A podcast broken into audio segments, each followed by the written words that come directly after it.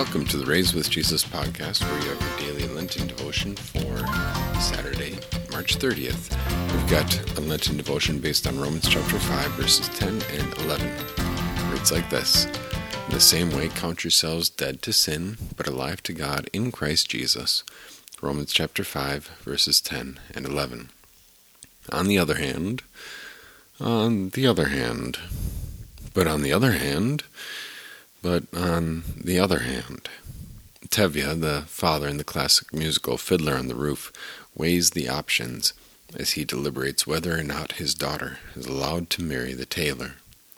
We don't normally imitate Tevye's comical comparisons. However, our everyday language and thought is still filled with comparison. I don't normally take my coffee without milk or creamer, but on the other hand, we're out of milk.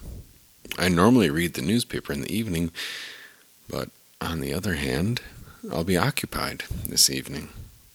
Paul highlights a similar comparison in the verse above. Thus also you. Count yourselves to be dead, on the one hand, to sin, but, on the other hand, living to God in Christ Jesus. Do you see the comparison? A. Christ died to sin once for all. B. Christ lives a life to God, for God. A. You also died to sin with Christ. B. You are also living to God, for God, and for God's glory. All this takes place in Christ. You are now living in Christ, and you are not alone. All of our living for God and living to God must be in Christ. Our life, our eternal life, which is ours right now, since in Christ we will never be separated from our Lord. Our life comes only from the closest connection with our head, the risen Christ Jesus. That connection to Christ is only ours through faith, and that connection was made ours through baptism into Christ's death and resurrection. We are not mere observers, marveling at God's grace as some distant artifact or artwork.